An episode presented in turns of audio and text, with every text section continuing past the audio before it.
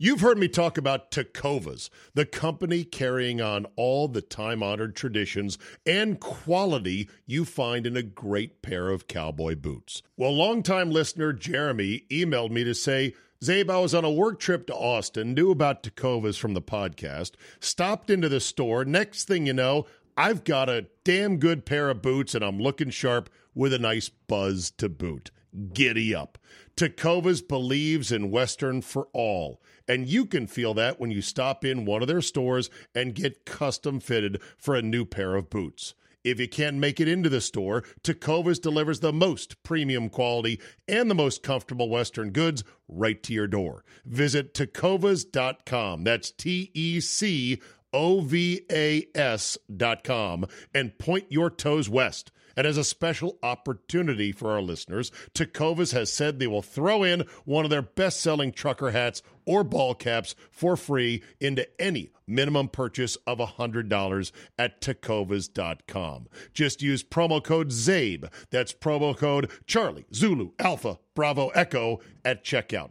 It's a $30 value and they sell out fast. Only at tecovas.com.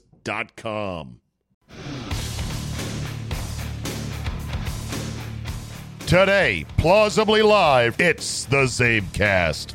We'll do it live. Fuck it.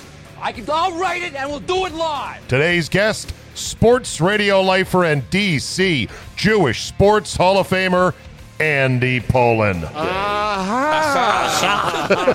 See? And now, let's get to yakking. Here we go. Monday, March 4, 2024. Andy is in the house. And pour one out, Andy, for Chris Mortensen. The Mort Report is no more. Passes away at 72 on Sunday. That sucks. Oh, I did not. I did not hear that. Yeah, I'm that very was sorry. Yeah. breaking news in the last when I called you an hour ago to set this up. It was Mm-hmm. not on the radar, and then I was like, "Well, I guess it's timely that we delayed it." You know, he was a staple of early ESPN, as I call it, or alternate name, respected ESPN before ESPN got stupid. Am I wrong about that? He was part of the hires made by John Walsh, and uh, I think Peter Gammons was the first of that type. You know, someone who had been a newspaper reporter, uh, transitioning to doing television. And Mort came along. I want to say like 1989, 90, somewhere in there. Right. Right. Uh, the the insiders before him. it's. I mean, it's very sad that he passed Fred- away, and I really Fred liked Edel- him very Fred much. Edelman. Yeah, Or Fred, Fred Edelstein. Edelstein, Freddie who went to jail. yes. Yeah, who later went to jail uh, and and only got his information from Al Davis and uh, would spend Super Bowl week sitting by the pool. Used to see Fredelstein out there all the time.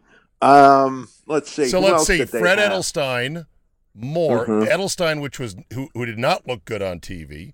Uh, Mort, who looked passable but boring on TV, and then John Clayton, who looked so bad on TV they made fun of how bad he looks on TV.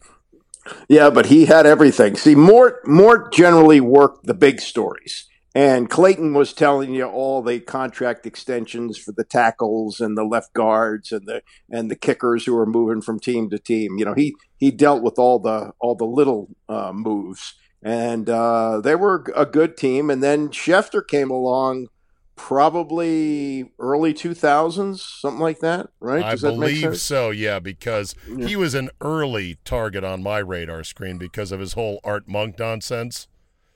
Yeah, that? that So that- didn't have a so you and I- play. Right. You and I started our show in, in 01, I guess, or 2000 ish. Mhm. And so, therefore, Yeah. I was like, who is this guy from Denver that, that is on the Hall of Fame committee who says, well, I don't know if, you know, he has a signature catch or not. I'm like, signature catch? What bullshit is that? He held the single season catch record and he held the all time catch record. And because the game changed soon after he retired, he got left behind like a kid at the bus stop with his mom not ready to pick him up from baseball practice. It was absurd. Yeah, yeah. Finally, uh, Joe Gibbs talked to Peter King, and that uh, that changed it. Okay, But, yeah, uh, you know, this is our first uh, chat since Peter King announced he was quote retiring. quote Mhm. retiring because he even alluded to, I don't know what's next. Now he is fairly young and fairly in, I would assume, in pretty good health. And I don't think mm-hmm. he golfs or fishes. This is all Peter King does. So I think he's going to probably do something else. But give me your two cents on Peter King overall, both as the guy and the reporter. Well, you and I differ a little bit on Peter King. I've and- softened my stance. I said this last week. I said I was more of a dick about him than I probably should have been. We go back to 1988 and in 1988 i was the first giants beat reporter for wfan and i was sent to training camp. I didn't know anybody and i was an out of towner which is is tough. I mean i didn't really have any long history with the giants other Right. than watching them play the redskins.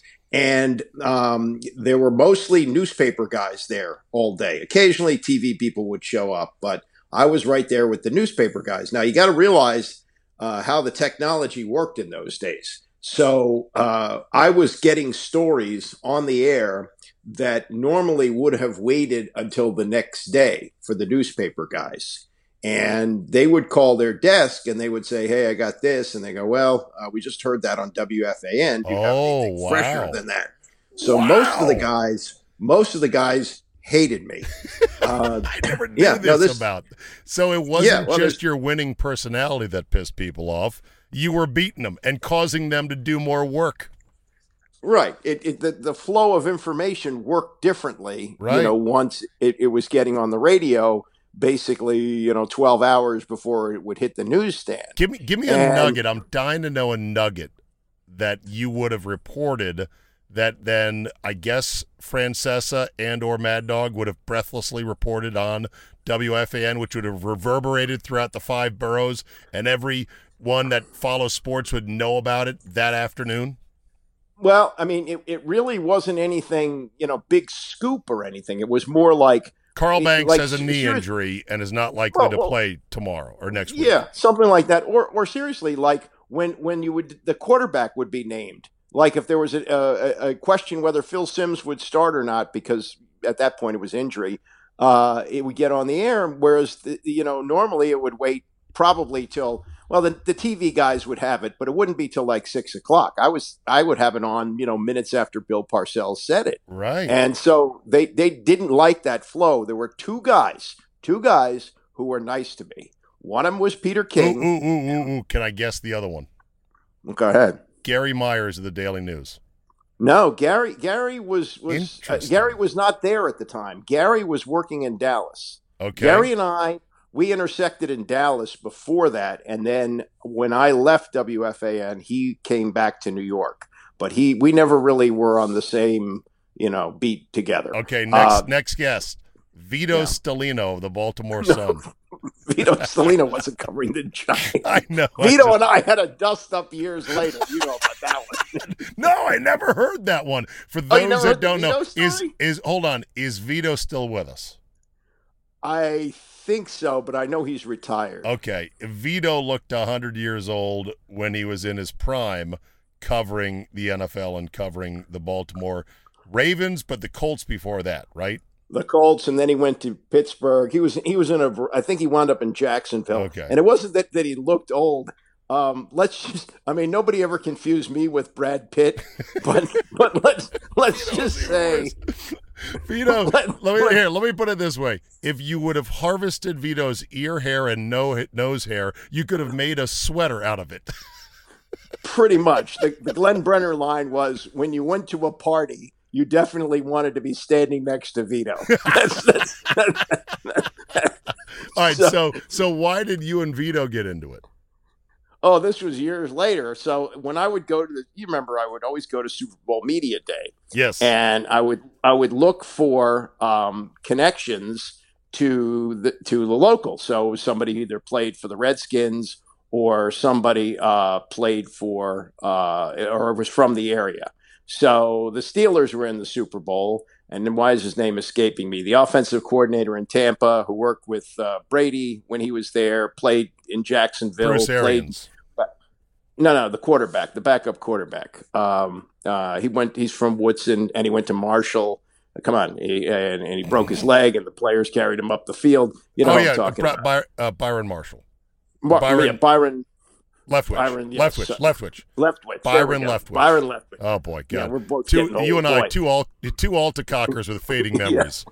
So so uh, so I, I was doing a one on one with him, and Vito walked in, Yeah. and after about three or four questions, uh, you know, he starts to ask, I go, "Hey, hold on," and he goes, "Arr!" you know, and then we kind of went back and back and forth, like you know, get out of my way for another minute and a half, and then you can ask your questions. But I'm doing a one on one interview with him, so stop. So that that didn't go well. But anyway, Good, good for you Um, for standing up. I have a couple more guesses on the other reporter that was nice to you when you Yeah. were first in town in New York. Was it Dave Anderson of the New York Times? No, Dave. Dave was a, a columnist. He would come Okay. out. You know, right. he'd, he'd come out to one practice a year. He, that wasn't his deal. Okay, and then I guess my last guess, and this is a print guy, right?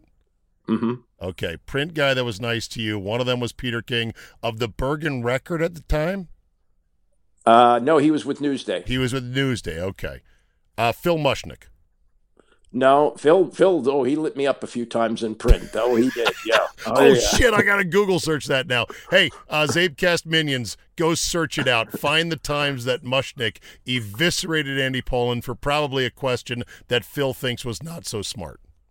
Well, it wasn't that. It was more of like, see, if you want me to tell that story too, I, I do. I want all the stories. we were we in the Kaufman Astoria Studios, which is where WFAN was when it started. Uh, was was a old movie studio, and it's where they used to film those those underwater you know spectaculars with uh, Esther Williams. You know, The So- swimming. so- okay, that's a. See, now we got to explain this one to the young kids. So once upon Yeah. a time, there were TV shows, specials Movies. filmed for prime Movies. time. Movies. Yes, that were actual uh, aquatic-based movies. right? of right. uh, of swimmers and synchronized swimming and big like Broadway musical style shows all set in the water to Clair Mm-hmm. de Lune and other stuff like that. Right, exactly. okay. And so, uh, so we were underground, and there were no windows. And I walk in, and it's raining, and then I see people come into the station, and they're wringing out their umbrellas. And so I said, "Well, the Yankees." I was doing updates at that point, and I said, uh, "The Yankees are due to play at one o'clock this afternoon, but from the looks of things, it looks like it's going to be washed out." And Mushnick writes. Yes, I was driving in New Jersey and the sun was streaming through my windshield as he spoke. So that was a genuine fuck up by you. Yeah, and there were others too. But uh, yeah, we got off to a rough start. But I, I've I've since you know met him, and and uh, and at one point I even called him and I said, "Look, I, I I'm I'm going to try and get this right. I'm not you know I'm not doing this on purpose." Was he receptive to your call? Yeah. Okay, yeah, good. Yeah. That's good. Yeah. I mean, I I still applaud Mushnick as the lone voice of sanity standing athwart the the rushing Yeah. mob of greed in our business and in sports in general shouting this is nuts. All of this is fucking nuts. So kudos to him. All right who was it that was nice to you besides peter king? It was Bob Glauber, and and Oh, both of them fuck, i should have known. Glauber's a great and guy. both- and the point the point being is that those two scribes both saw the future and saw the value of getting to know people in broadcasting because they were able to parlay that into very successful secondary you know careers. Uh, bob was on espn and other places and uh, yeah made quite a bit of extra money. He, he continued to write and i think he retired a couple of years ago. But uh, yeah, he uh, he both of those guys were nice to me. As a matter of fact, I'm not sure because he was not at Newsday at the time. He may have taken Peter King's place the next year when Peter King went to Sports Illustrated. Wow. Well, Glauber was briefly on Cold Pizza, if I recall, the earliest ESPN iteration of that show. Right, and and in the early years of the pregame show for the Redskins in the 1990s, our insider the first year was Chris Mortensen, Oh, uh, who was picking up some extra bucks doing that. And then when Mort, you know, schedule got too busy, uh, I had Bob Glauber do it for a few years, and Yeah. he was he was very good at it. Yeah. so back to the heyday of the Mort era, the Mort Report on ESPN. It was just so different back then because I don't think Mort ever issued a hot take that was more than just slightly warmed over. He was strictly an information man. He was there to say, here's what I know, here's what's been reported, maybe here's what's rumored, but that was it. Would Mort in today's day and age be forced to dance a hot take jig? Do you think? Well, I, I, I think he, um, he, he was forerunner to Schefter. So would he be Schefter today? I'll tell you this. Um, this was my experience with him when he was doing work, freelance work for me or for our station. He told me there were times that were off limits. He said that's family time. Uh, and he has a, a son and uh, maybe a daughter, but a okay. son who played football uh, at Arkansas briefly, uh, and then transferred to Georgia State. Was a nice. real big high school star, but his uh, college career didn't quite pan out. He's now, I think, an assistant at Alabama. The son, um, wow. and so and so. Whereas Schefter never takes a vacation, apparently is tied to his cell phone twenty four hours a day. This was again pre cell phone, so this was the when he first started was 1990, 91. I mean, when did when did cell phones become well, know, everyday let's common. See. The Motorola StarTAC was the coolest flip phone that had debuted for consumer use. We're not talking Gordon Gekko.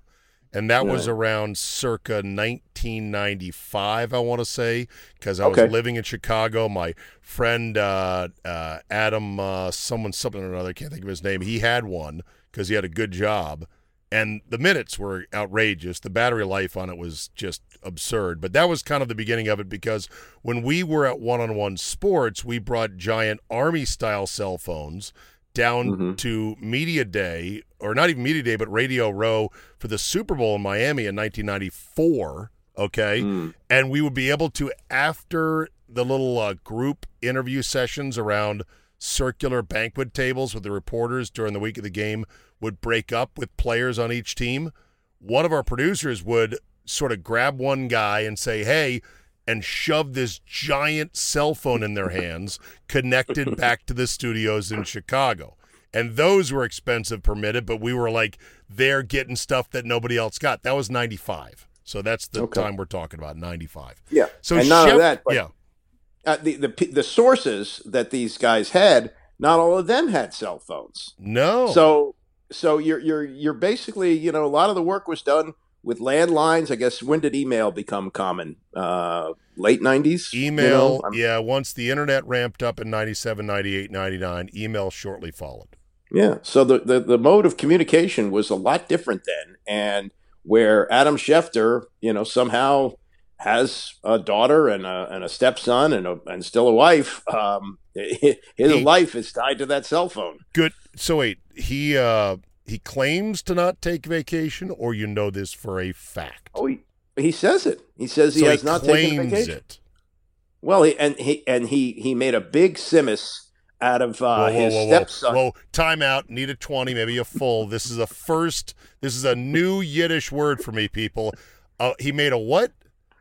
I called it a simus, like a big a big deal, you know, about this. Okay. I just thought it was Spell more it. descriptive. Spell uh, simus. Uh, I, well, some of these Yiddish words don't translate okay, well, but I would S S I M I S. Okay, a big simus about.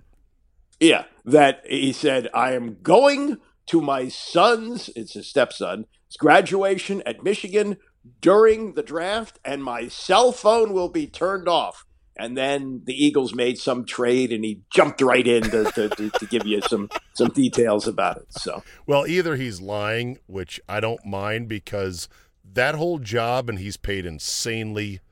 Uh, he's mm-hmm. paid an insane amount of money, to be honest, in my personal opinion. But uh, that whole job is premised on the notion of I never sleep.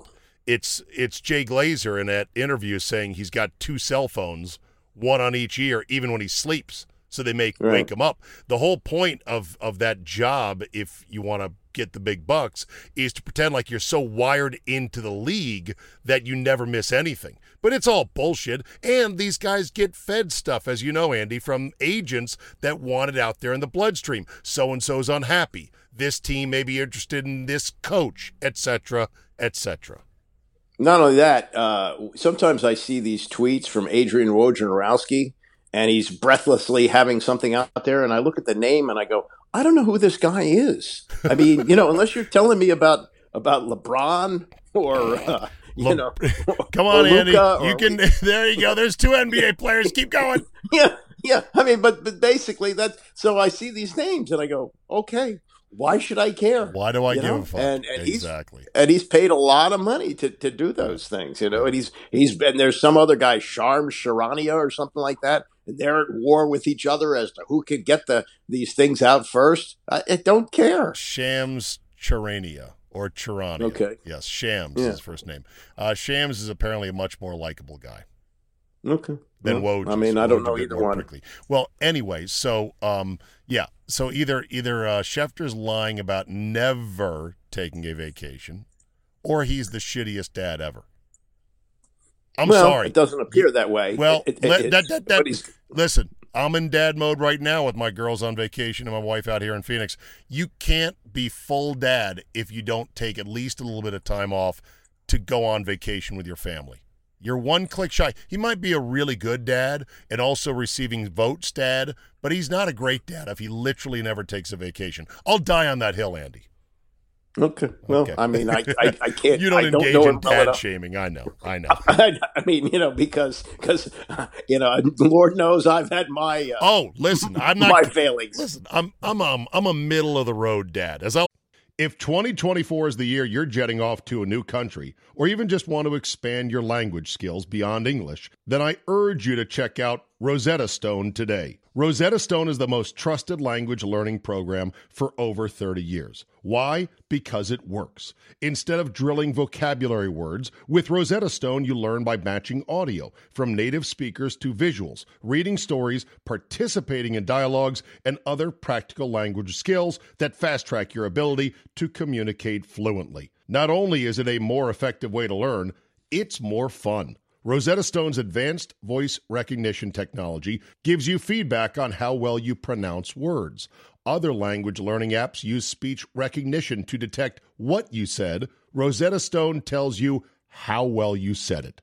Rosetta Stone offers 25 languages with lessons available on your computer, phone, or tablet. And with a lifetime membership, you get forever access to all the lessons for all the languages and never pay a renewal fee. Don't put off learning that language. There's no better time than right now to get started. For a very limited time, Czabecast listeners can get Rosetta Stone's lifetime membership for 50% off. Visit rosettastone.com slash today. That's 50% off unlimited access to 25 language courses for the rest of your life. Redeem your 50% off at rosettastone.com slash today. Like to say I'm a replacement level dad. You know, I'm the guy they comp to in all the war calculations for dads, right? Scott Lynn, he's way up there. He's got like a, a dad war of five. Me, Oh, I'm yeah. the replacement level guy. I'm all right. Yeah. Okay. Scott Scott is it would get the Ward Cleaver Lifetime Achievement Award, I think. Oh yeah, Uh, Scott makes us all look shitty by comparison, but God bless him for it. Nicest guy in the world. All right. So as I wind this up, and I want to pivot to the combine for a second, um, the uh, the thing about reporters and salaries in ESPN, you mentioned to me before we came on. You go, by the way, talk about Ryan Clark getting his two million, and Yeah. and nobody gave a shit when it was all said Right. and done. He made a big stink, like, okay, I did everything they asked. I worked my tail off, and now it's time to get paid. And then I've always like, felt I deserved more. I went out Right. and I got more. I started this podcast. Hey, how about that? I did this. I did that. I'm ready Yeah, for it. I'm putting in the work. And he got and just then two about weeks two went million. by, Yeah. and, and and people goes, well, I guess Ryan Clark left ESPN. Oh no, he's back, and he signed for two million. And you go, well, based on some of the salaries I've heard, that's probably what the original offer was. the days, the days of good old uh, what's his name flipping five million a year to uh, Michelle Beadle for no reason whatsoever. Those days are over. Like Yeah. two is a pretty good number. They are now finally counting pennies at the four-letter red Well, cable network in the woods. It's not that. It's just sensible spending. Like, okay, if if you don't get Ryan Clark for two million, you can get somebody almost as good or maybe better for that. It's Yeah, you know, yeah, that's- it's, that's not I- that that- that's unique what of I- a job. That's what I said, Andy. I said they're they're Yeah. counting pennies there, and you're like, Yeah. no, it's not that. They're just sensible spending. Isn't that not the same thing? Okay, okay, whatever. They're replaceable right. guys. Yeah. Okay. You're right. Uh, all right. So that said, here we go to the combine. It's happening all over again, Andy. The same okey doke, dumb shit things that do not matter, literally do not matter, these supposedly smart football people are falling for all over again. You ready for these Caleb Williams hosannas? Laura Rutledge, who I like and does a good job. When we interviewed Caleb this week, he made a point to introduce himself to our entire production crew. May seem like a small thing, but that's a rare gesture in our business. Peter Schrager of NFL Network, last player to leave the field Saturday after the drills, Caleb Williams. Hung around and said goodbye to all the folks who ran the drills and worked the events. God, you people are so dumb. I looked up the article, SI.com, one Peter King. Manziel, the polished version. On Friday night, wrote King about Manziel. The Jaguars had a 15 minute session with Johnny Manziel. The A&M quarterback hadn't met anyone in the room, but when he walked in, all the Jaguars coaches and officials stood. Manziel went to owner Shad Khan and shook his hand. Pleasure to meet you, Mr. Khan. I'm Johnny Manziel. Then to his son Tony Khan, senior VP. Hi, Mr. Khan. Johnny Manziel. Then to GM David Caldwell, then to offensive coordinator Jed Fish. All the same. Handshake, look him in the eye, refer to them by name. He knew them all. Now, he didn't know the scouts in the room, but he knew five men by sight he'd never met. That was impressive, Caldwell said. He did a really nice job in there. He was prepared for the interview. Doesn't Yep. fucking matter. And it wasn't just that he couldn't uh, read zones and throw accurately in the pros. It was a shithead, a lazy, coke addicted shithead, and they fell for it. And the same football people are falling for this bullshit. And I'm not saying Caleb Williams is a bad guy. I'm saying stop writing this shit, you dummies. Right. They they're they're, they're looking at, at signs and saying, "Aha, that's it." No, that may not be it. And and I remember when RG three was coming out, and he did interviews with everybody, and everybody loved him, and he had the Superman socks. And then amidst all this, there was a guy named Nerlens Nawrocki who wrote a story and said, "You know, Nolan. uh, I think it was I Nolan. get- I think it was Nolan Nawrocki. Nolan. Okay, and I it was believe he wrote the devastating uh, scouting report on Cam, not so Right. much RG3. but he did also write about RG3 Oh. and he said, "Well, my my sources are telling me that he's selfish." And people like stoned him. That's Oh, right. How dare you? That's oh right. my That's god. right, How he did. Say that? But- I forgot he? that. Yeah. He's he's selfish. He's the most self-centered person I have ever observed. He is all about himself more than Right. anybody. And that's yeah, one of and the he nailed it. failed. And and I said the phenomenon is quite understandable when you consider group dynamics and the social element of group dynamics. No one wants to be the guy at the party who's like, "This dude sucks. I know you he was great in college, but he's not going to translate and I've got good intel as to why, either with his physical attributes or how he plays or who he is as a person and I'm willing to say I'm betting he won't be good. I'm not saying I'm rooting for it. I'm not saying it's a guarantee. I'm giving you my best opinion based on what I've learned. Nobody wants to be that guy because you're not part of the fun. You know, this whole Well- process is supposed to be fun. Ooh, look at these shiny new stars. I can't wait to see them play on Sundays. Have you heard the uh, Merril Hoge take on Drake Maye? Not on Maye. I I did on this podcast the Merril Hoge quick synopsis on Williams when he said he he was not special. That triggered a lot of people. He backtracked slightly, but he made some good points. Others have said, look, the the tape that Caleb Williams has from SC is such a mess. By mess, I don't mean he played poorly. Just it's SC. They had dominant skill position guys. They had Yeah. inconsistent, you know, production. He was like you can't. It's hard to tell from what he did at USC because of what's on tape. And Kurt Warner talked about they'll run the same plays in college over and over again. They'll have five seconds to throw instead of three, which is what they'll have in the pros. Guys will be open by ten yards instead of ten inches. It so much of it doesn't translate. But I haven't heard about Drake Maye. I've heard some negative things. I assume that that he does not like Drake Maye either. He he said not a first round talent, and he said he's got things that probably can't be fixed. You know, and and sounds like another ex Carolina quarterback by the name of Mitch Trubisky. Right, and there and then there are others who say, "Oh no, he's the best quarterback in the draft," and Right. uh, you know, I I take him over Caleb Williams, and so you know. It's it's a big dance that goes on, and part of the reason for it is, and I blame baseball because baseball could have this time.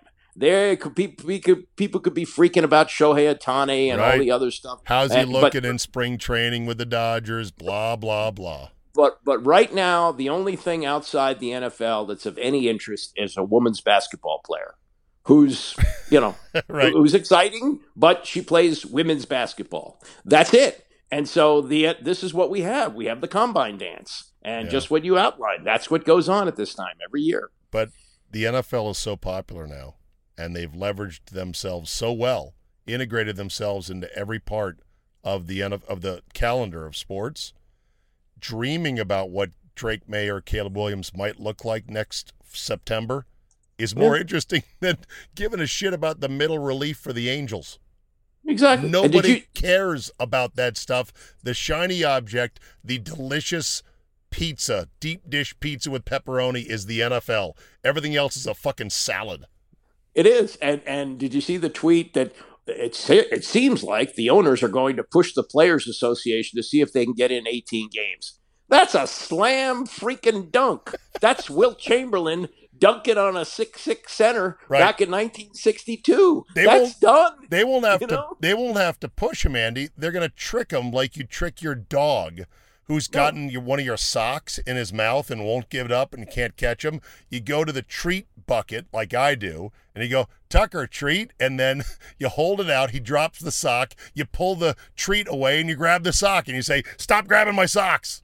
That's what the owners are I'm- going to do to the players. I'm going back to my Sonny Corleone analogy. You take the photographer's camera, you smash it on the ground, and you throw down some 20s. That's how that's going to work. Uh, one more on Caleb Williams. This from Mike Florio, who is maybe the dumbest smart guy in the biz. He says, quote, We met Caleb Williams, me and Chris Simms, had a chance to sit down and talk to him on camera for about 10 minutes. We both were already impressed by what he does on the field. He's very mature. He gets it.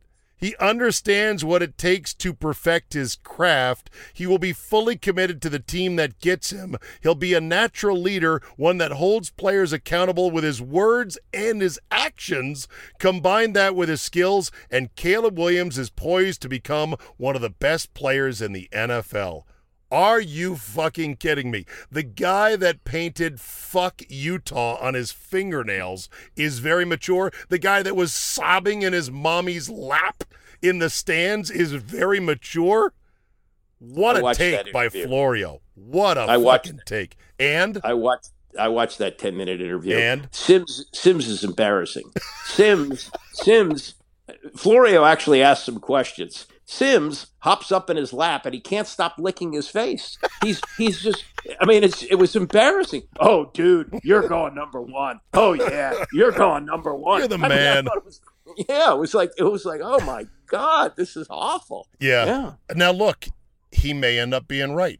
It's He certainly a great. position, but to say that he's very mature and gets it, that flies in the face of what we've seen so far. So far, he sounded uh, very mature-ish, but RG3 sounded that way, and RG3 fooled the shit out of me, embarrassingly so, when he was a Redskin. So we'll see about that. Now, this was part of a larger story by Florio, in which he confirmed another report from, I believe, Kalen Kaler of the Athletic, who said that yes, that that Caleb Williams' dad did inquire, not ask for, but just like say, so would it be possible for my son to get a chunk of whatever whatever team he's going to mm-hmm. play for, some ownership stake? First of all, it's not permitted by league bylaws, so that's a dumbass to begin with, and also they're not going to give it to him. But that's been confirmed. So basically, Florio, who was a labor lawyer prior to this, which makes him smart then goes on the dumbest rant about, yeah, Yeah, he should get some ownership stake.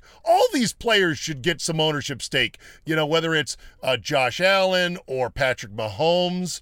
And people savaged that in on Twitter because he's turned off the comments, by the way, at profootballtalk.com, which is too bad. But you go to Twitter, you read the comments. People are like, so if a quarterback doesn't make it with a team that drafted him, but he's got a piece of the team like the Bears, and he gets traded, how does that work exactly? Yeah, yeah, that makes no sense. Yeah, make a do what Brady did: Be, win seven Super Bowls, make a boatload of money, and go to the Raiders and say, "Hey, can I buy a piece of the team?" Right. That's or, what you or do. Magic Johnson, you know, win buy win a, a, piece of the. Commanders. Right. Yeah, and- exactly. and, then buy buy your way in. But no, you're not giving out uh, pieces of the team. It doesn't work that way.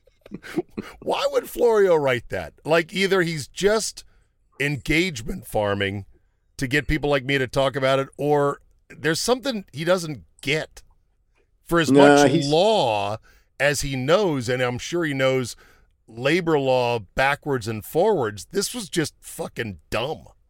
He also he also articulates these things well. He speaks well, like a Oh. lawyer, so that helps him. But yes, some of these things are ridiculous. All right, let me uh, end on this. I doubt you watched any of it because it was on at 3 a.m. and you had to have the CW app. Anthony Kim. Anthony Kim made his comeback to professional Oh, I heard golf. Yeah, I heard that. 76, 76, 74, dead fucking last, or DFL, in the short field 54 man live boombox and shorts event over in Jeddah. Mm. This comeback caps a 12 year mystery of whatever happened to that guy. Because he didn't just retire from golf with an injury at age 26, he literally was never seen again. And he rose Right. to number four in the world, had a smashing Ryder Cup uh, appearance at Valhalla in 08, and then disappeared. Became like the mysterious case of Sidd Finch, which we all know was a fake story. Great fake story by uh, George Plimpton. So he made his comeback because Greg Norman thinks this is what's going to get Liv some traction and eyeballs, and he finishes dead last. He completely sucked. So the question is, whose comeback in sports is at all comparable to it? Kevin Van Valkenburg wrote the following. You tell me if you agree. He says it's like Bjorn Borg. Borg Yeah. was burned out, quit tennis at 25 after losing in the 81 U.S. Open final to John McEnroe, and then was out of tennis for such a long time that he came back with nothing but an outstanding resume and a wooden racket and it Right. did not go well. By then the equipment and rackets had like really advanced and he showed up with his old wooden lollipop and was getting smoked. Yeah, yeah, no, that's that's what happened. What happened with him? Yes, the burnout happened, but also he, I mean, he had lost twice to John McEnroe. He had beaten him in an epic final at the uh, Wimbledon the year before, and then lost to him. I think it was eighty-one, and then followed that up with the loss at the U.S. Open. And for a guy who had won, I think, five straight Wimbledons and I don't know how many U.S. Opens, it was too much to take. So he left. He also thought that he was going to be financially secure for the rest of his life. Uh, that changed somewhat when he got divorced and made some really bad investments. So, as I remember when he came back, yes, I do remember the wooden racket, and uh, he needed money. That's why he came back. Yeah, divorce, a clothing line that was a huge money sink, and probably cocaine as well. You know, I Well, can't don't know about that. convince that. but you know, just saying it was popular back in the day, Andy. Andy, listen, this is not a quartal. I'm just kidding. I don't know if he did coke or not. I have no you idea. get so fucking I- skittish the over any cocaine know about. references. Jesus Christ! I know, but but, but but if- but if you're saying cocaine and you don't have any idea, I don't think that's fair. The other Okay. things were fair. He got divorced and he made a bad investment in a clothing line. That's true. I never know. I have not heard anything about cocaine. you act like cocaine is the worst thing in the world. It's just a drug. It's a recreational drug. Well, Like a I've lot of never tried it recreational drugs. Don't have any plans to. Well, that's fine. Neither do I. I I'm Okay. exactly in the same boat. I've been offered it three times. I said no all three times. Thank God. You know That's why? all. You know why I said no three times to cocaine? Not because of Nancy fucking Reagan. I'd guarantee you that. Mm. But my little my little pea brain that doesn't understand mathematics does understand some things about life. I said, hmm. First of all, it could kill me, like you know, Len Bias. So don't Hmm. want that. You never know, right? Secondly, I'm either gonna I'm either gonna love it and then become addicted, or I'm gonna it's gonna be really bad and something bad's gonna happen. So like, there's no upside. I- the upside would be, holy shit, this drug is amazing. I want to do it some more. That's also not good. So there was no upside. I said thank you, but no thanks. I, I turned it down when Len Bias was in junior high school, and uh, and it was thought of at the time As as, safe. as- as- it was thought of as being better than heroin because it wasn't addictive, believe it or not. And and something told me, and I was offered it many times, believe me, because when I was in those circles in in the early '80s, I was around. I was around some NBA players uh, because Like we were who? Dallas Mavericks. Uh, Oh, you were around them. Okay. I thought you were going to high Yeah. school. Okay. Yeah. No, no, I was. This was in Dallas in the early Yeah. '80s. Yeah, yeah, yeah. and uh, and uh, and so yes, cocaine was was quite available then, and fortunately, I turned it down. All right. Uh, well, anyway, last stat on Anthony Kim. So he shanked a shot in his comeback, Mm-hmm. which is embarrassing. And Greg Norman on TV, you know, the face of the LIV Tour, said, eh, you know what? I think he was distracted by the drone we use on the LIV Tour that was hovering overhead. He'll get used to that. There's a bit more out here he's going to have to adjust to. And I just laughed, going, well, there's an excuse. Drone overhead for a shitty shot. I guess pants too tight and or music too loud still available as excuses. Too bad there wasn't drones available when he screwed up the Masters 25 years ago. Yeah, right. you know, there's a Carl's Golfland ad in which they run through all these excuses that guys have. I wrote a few of them down for you. The geese were staring at me. I never mm-hmm. play well in these socks. My band aid came loose right in my downswing. My shirt isn't wicking enough. and was that tree always there? See, I don't have any excuses because I'm not playing. and he tried it.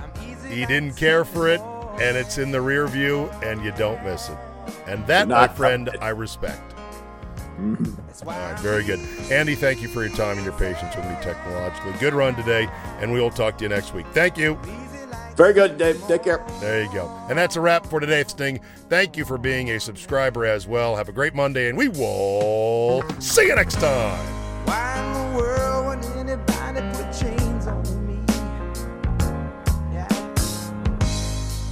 I paid my dues to make it. Everybody wants me to be what they want me to be. I'm not happy when I try to fake it.